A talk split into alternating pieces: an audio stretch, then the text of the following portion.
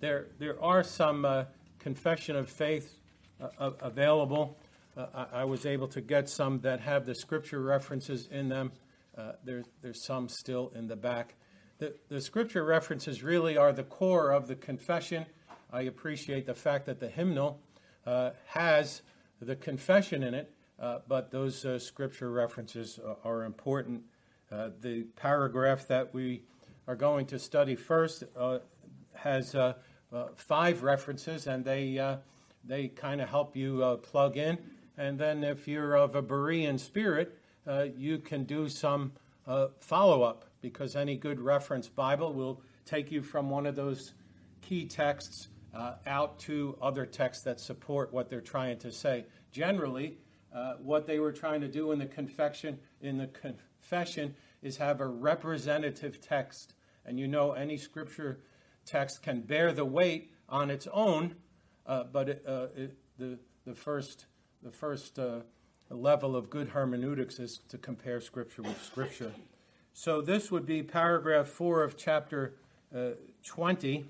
And that says, although the gospel be the only outward means of revealing Christ and saving grace, and is as such abundantly sufficient thereunto, yet that men who are dead in trespasses may be born again, quickened or regenerated, there is moreover necessary an effectual, insuperable work of the Holy Spirit upon the whole soul, for the producing in them a new spiritual life, without which no other means will effect their conversion uh, unto God. So, the first thing that they're saying is that Christ's sacrifice and that salvation is abundantly sufficient.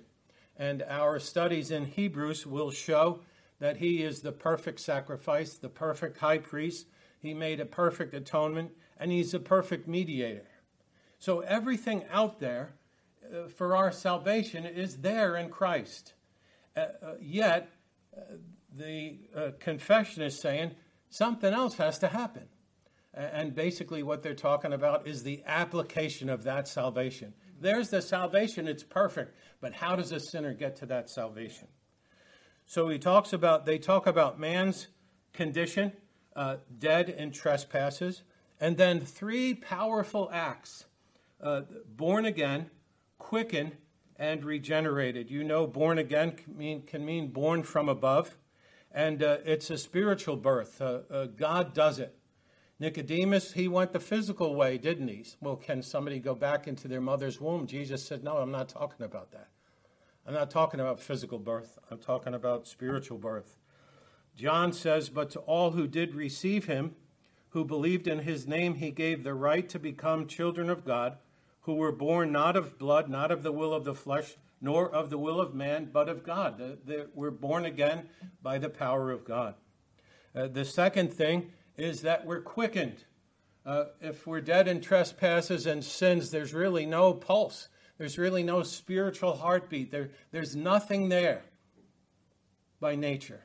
And so we not only need to be born again from above, we need to be quickened. Uh, quickened means to be vitalized or stimulated. That's absolutely what we need.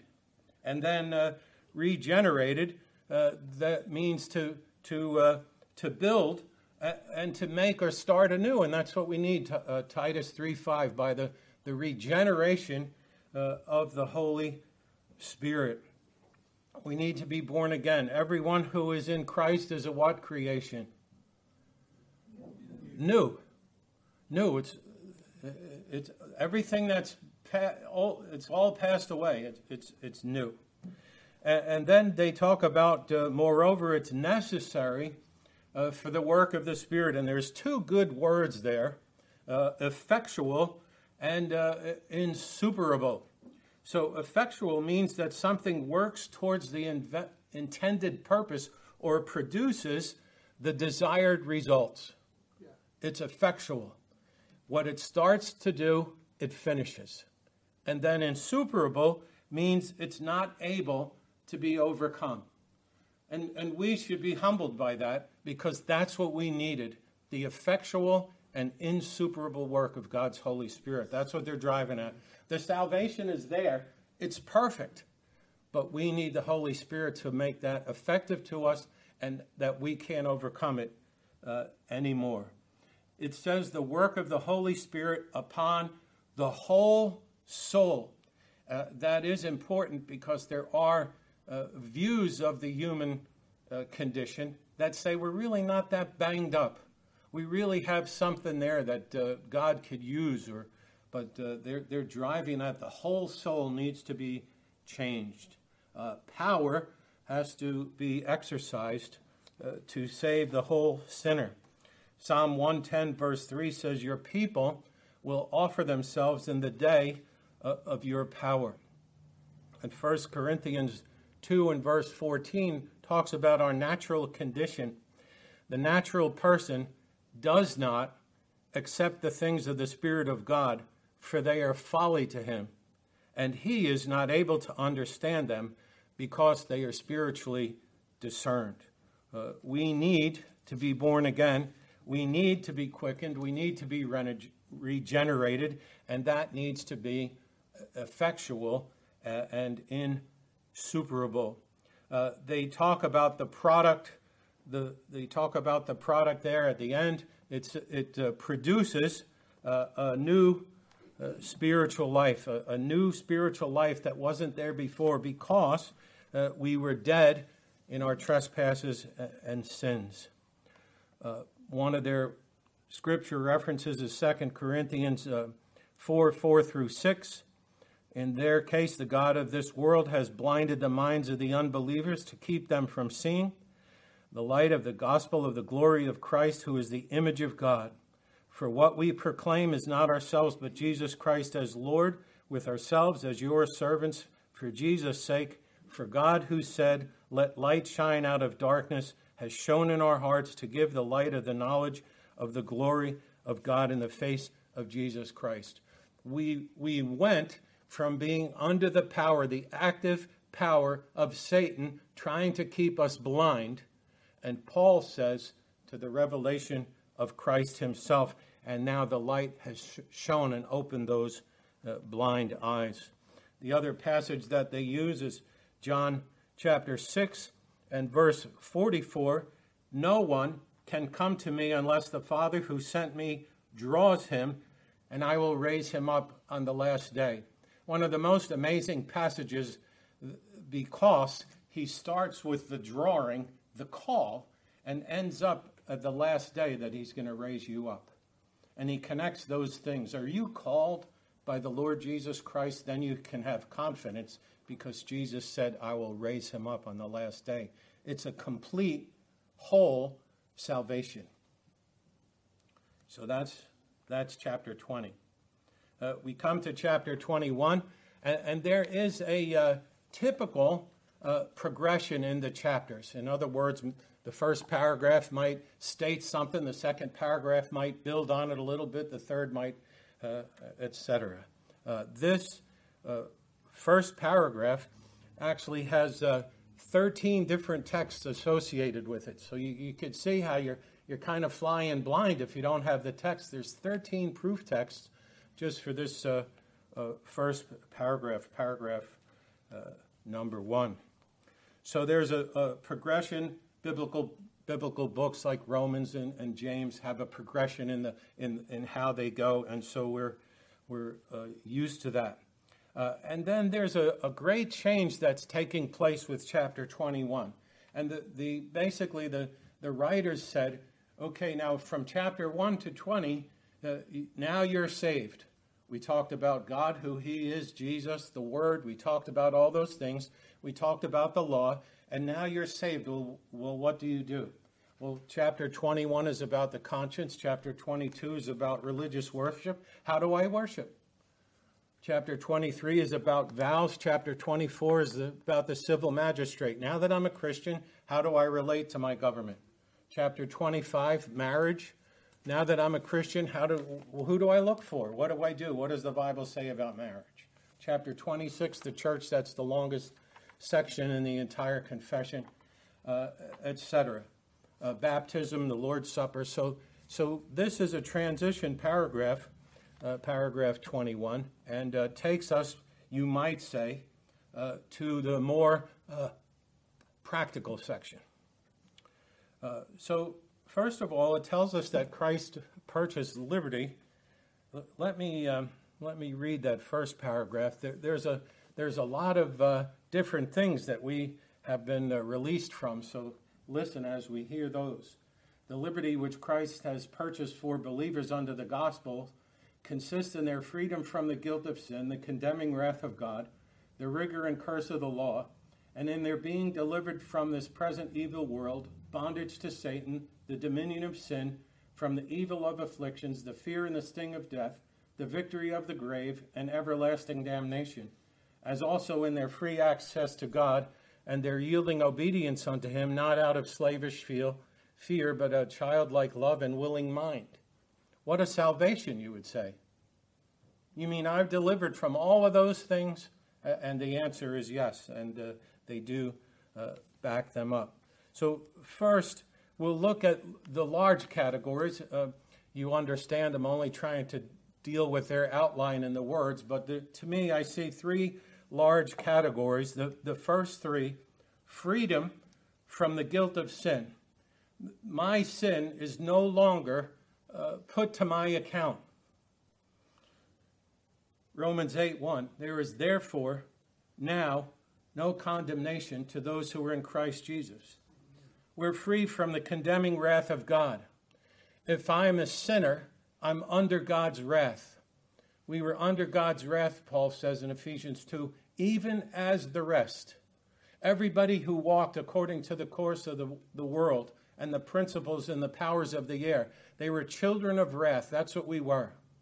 So our sin was appointed to us, and we sat under the condemnation of God, and then from the rigor and curse of the law. Our obligation was to obey the law perfectly, externally and internally because God sees the heart. And, and that's the fool's paradise, isn't it? The internal.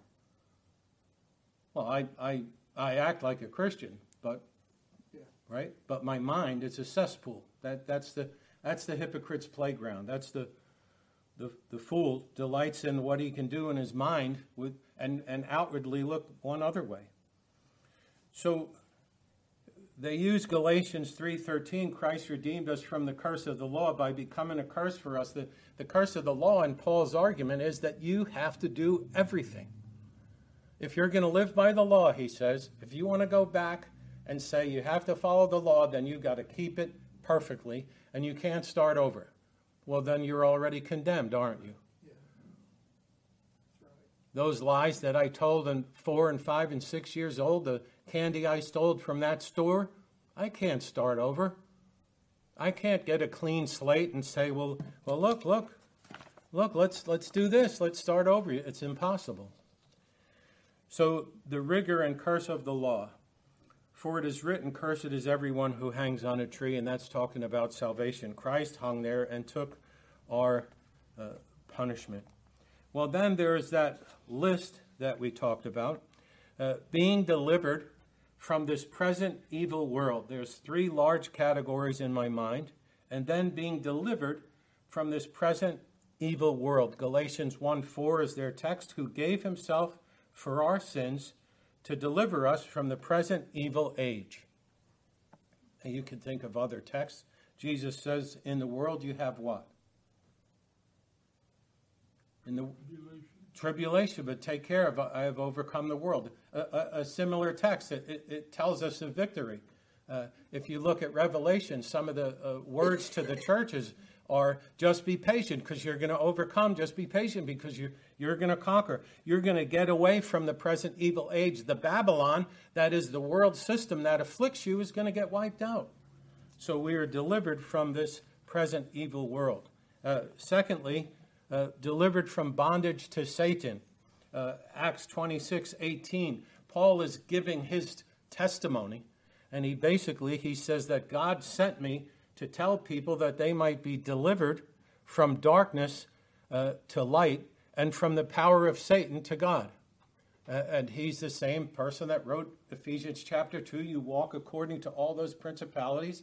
He's the same person that wrote, We don't fight against flesh and blood, we fight against spiritual forces. Hebrews 2 14 and 15 says of Jesus' work that through death he might destroy the one who has the power of death, that is the devil. And, and the devil, first of all, is wants to keep you under sin and blind your eyes and then bring you to a swift death. Some people he uses alcohol, some people he uses drugs, some people he just tries to keep them in fear all the time. Death, death, death. What are you going to do? What are you going to do? It says that the people were under the, the power of it and deliver all those who through fear of death were subject to lifelong slavery. And the gospel comes and says, No, Jesus conquered death, so you can conquer too. I'm the resurrection and the life, he says. Even if you die, you'll live, and if you live, you'll never die. That's freedom, isn't it? That's freedom. I don't have to worry about death. I don't have to be afraid. I don't have to cower and think, what am I going to do with this sin? What am I going to do with this guilt? Uh, Ephesians 2, just an example text. We were following the course of the world, following the prince of the power of the air, the spirit that is now working in the sons of disobedience. We were following that. We were following that course of bondage to Satan. And all the while, the Spirit's working in the sons of disobedience, working in us. Uh, the next thing is uh, the, the dominion of sin. We're, we're free from the dominion of sin. Jesus says if you sin, you're a, slave to sin. Uh, Romans 8, verse 3, he condemns sin in the flesh. That's one of the verses that are right there. Uh, we're free from the dominion of sin.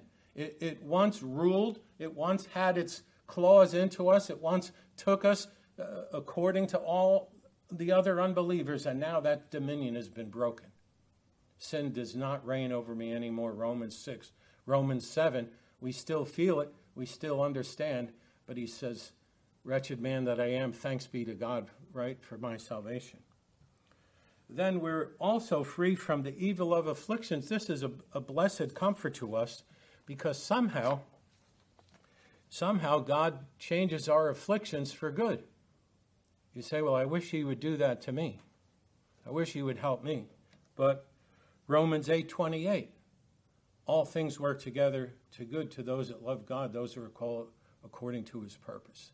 How does that happen? Who, who could make something good out of the mess of my life? Who, who can make something good out of tribulation and trial and doubt and difficulty and sickness and sorrow? God, God says he, he could do that. And he does it for all those who are called, all those who are justified. In Romans 5, uh, Paul says, Rejoice in suffering because you know suffering produces endurance, and endurance produces character, and character produces hope. I can remember telling our kids, it builds character. Doing what you don't want to do builds character, okay? So then I get in trials, and God says to me, Don't worry, it builds character, right? Character produces hope. Because as my character is purified, what do I realize? The, the world's not, I, I don't want to live in the world. I don't want a part of this thing. Where, well, what's my hope then? Oh, I, I want to go to, I want to be in glory. I'm, I've been told there's a place where people never, ever, ever suffer again. For eternity, they just sit or stand and praise the Lord. They never have a tear. They never have sorrow. They never have anything else. That's what, that's what he's talking about. James says, consider it all joy. You say, well, I don't, I don't, I don't think anybody could do that. Well, well, Paul did, and the Hebrews did. In Hebrews chapter 10, the writer says, You joyfully accepted the plundering of your property because you knew you had a better possession. Imagine people persecuting Gene and I and coming to the house and backing up a truck and stealing all our stuff, taking it out. And I'm thinking, yeah, go ahead, go ahead. We're doing it because you're a Christian. Yeah, go ahead. I got a better possession. I got a different house waiting. But that's what he said the Hebrews did. Paul said, Paul said, in, in every situation I've learned to be content. Except when I have trials, except when I have the care for all the churches. No, that's not what he said. Consider it all joy. The testing of your faith produces steadfastness, and let that have its perfect work. James actually says, You get involved and think, knowing, think about the good things that are coming from the fact that you're tested. It's, it's hard to do, but that is, that's one of the freedoms that we have in Christ. Recently heard of uh, somebody who passed away, and they, they said the reaction of the family was they, they were mad at God. They were mad at God that the mother died or the, the person died. But that's not, that, that's not the right way to look at it, is it? Then there's another three together. We're free from the fear of sting and death, 1 Corinthians 15. Death, where is your sting? The victory of the grave. The victory of the grave. I might have one, I might possess one, but that's not going to keep me. All that the Father gives me shall come to me, and what? I'll raise him up on the last day. I can, I can pillow my head. I can say the last words, if God wills, to my wife. And pillow my head knowing the next thing I'll see is Christ acting in the grave. Doesn't, doesn't matter if you can't recognize it. Doesn't matter if the only, if the only way you can figure out who that is is look at my dental records. Jesus says, I'll raise him up in the last day. His victory over the grave and victory over everlasting damnation. Uh, Paul tells the, the the Thessalonians, they completely believed in the person who delivers us from the wrath to come. And then uh, there is access uh, and obedience. Uh, you, you see, I've, here's all the things we're freed of. And he says, as also in their free access to God. Well, that's a change, isn't it? Here I was, I'm in the course of something else completely, and now I have free access uh, to God. And uh, he uses two he uses two things there yielding obedience right and they're yielding obedience unto him not out of slavish fear but a childlike love and, and willing mind uh, the, one of the passages is uh, 1 john 4.18 perfect love casts out fear we we become uh, children uh, of God. We become childlike in faith. We become dependent. And, and God's not like some uh, God's not like some crazy father who, who might say, Here, watch, I'm going to give the baby hot sauce. It's not like that. The, the, the baby would never take a spoon of anything from you after that. But all the slavish fear is gone. There's a childlike and willing mind. We, we know all these things that God has done for us, and in that freedom, we are His children. We walk about as God's children freely and willingly. God says, tells us to do something, and we obey. If you love me, Jesus says, keep my commandments. What shall I do next? Jesus, what shall I do next? What do you want me to do next? we become childlike. We, have a willing mind. Uh, it's not it's not babyish, but it's completely dependent uh, and completely uh, trusting. Any any questions? Any interaction? Any other verses you might think of? That is that is the freedom uh, uh, that we have, and in all those categories and, and then to top it off, free access to God, and they're yielding obedience unto Him, not out of a slavish fear, but a childlike love and a, and a willing mind. And then we'll, we'll finish by looking at the second uh, paragraph. Uh, all which were common also to believers under the law for the substance of them, but under the New Testament, the liberty of Christians is further enlarged in their freedom from the yoke of the ceremonial law to which the Jewish church was subjected, and in greater boldness of access to the throne of grace, and in fuller communications of the free Spirit of God than believers under the law did ordinarily partake of. Another, uh, another mouthful. Uh, so the, the, first, the first sentence is saying if you were a believer in the, in the Old Testament, all those things that happened were the same. And now they have an, an exception, right? Because the, the ceremonial law uh, went away. Under the New Testament, the liberty of Christians is further enlarged. If I was a believing Jewish person, I still had a moral law and a ceremonial law, didn't I? Oh no, I'm I'm a Jewish believer. I don't I don't have to sacrifice anymore. Oh, I'm a Jewish believer. It doesn't matter what clothes I wear. No, that's you were still under uh, uh, those uh, those things. Uh, I, I, like that. Uh, uh, I like that statement where they said the liberty of Christians is further enlarged. Further enlarged. There's more. If you thought if you thought paragraph one was good and you had a lot of privileges and a lot of things were taken away and you were given this freedom, paragraph two says the, your liberty is further enlarged. So, what was the ceremonial law? Can somebody tell me two things, three things that it, it had to do with?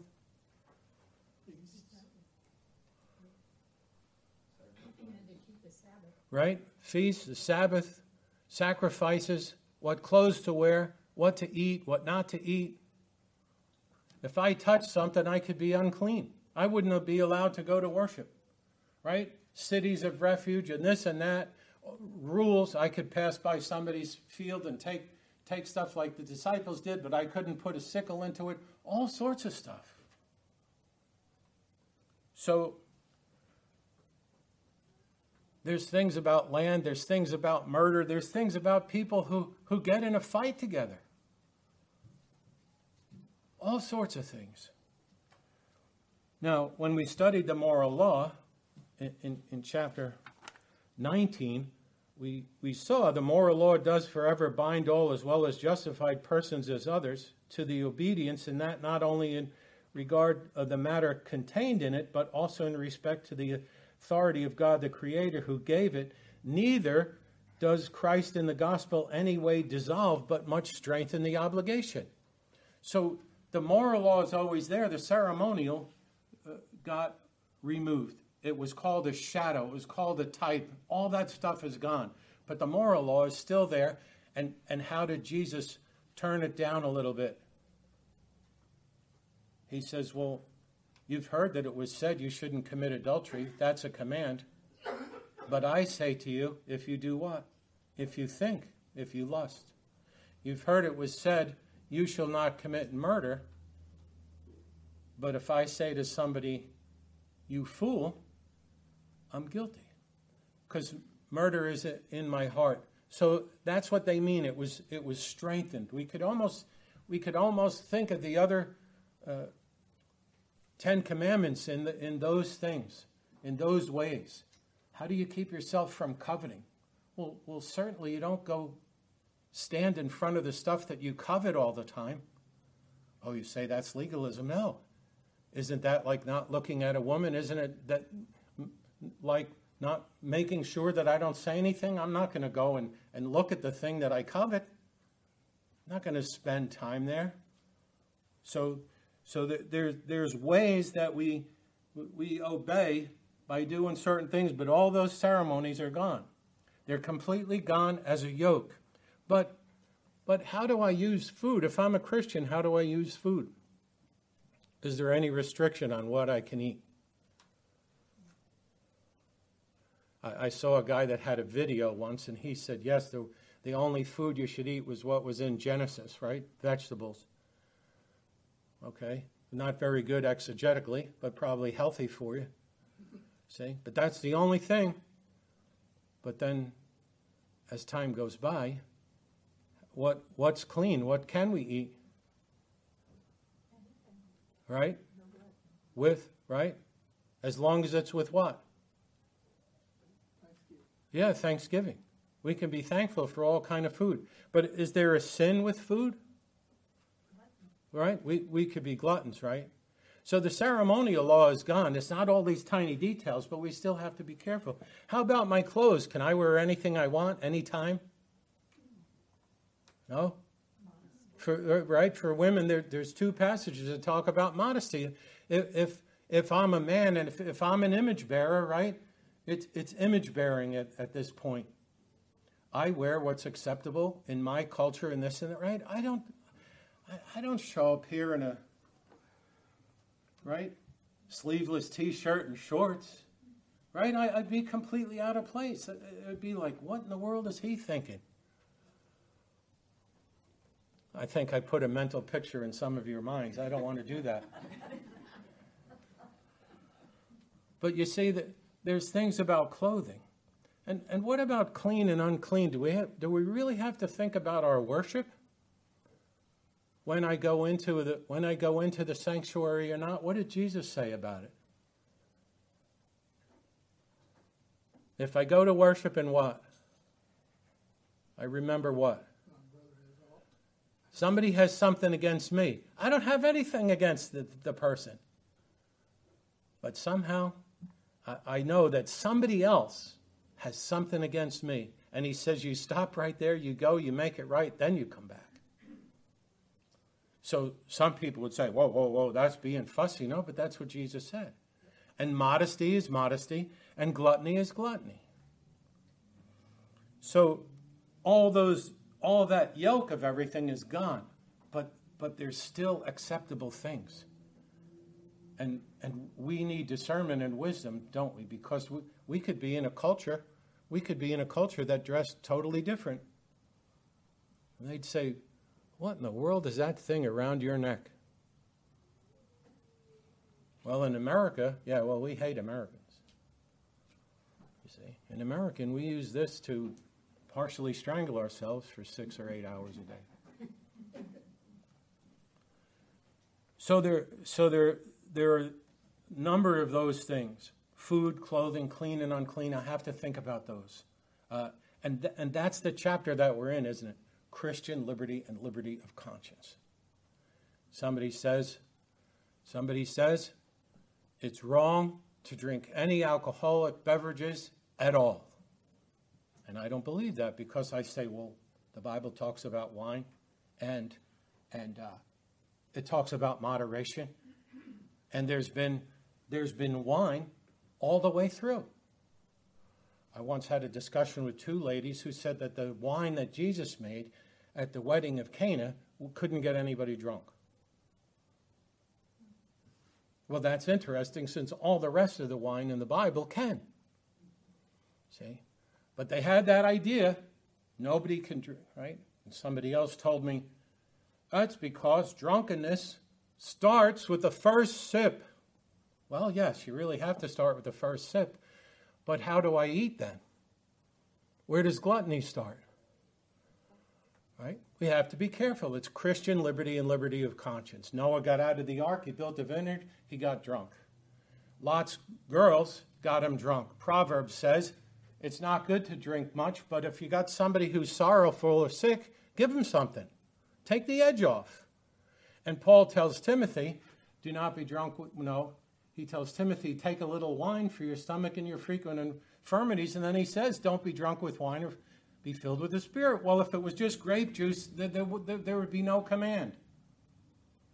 You can't be preoccupied with something that affects your mind and takes you away from spiritually living your life day by day.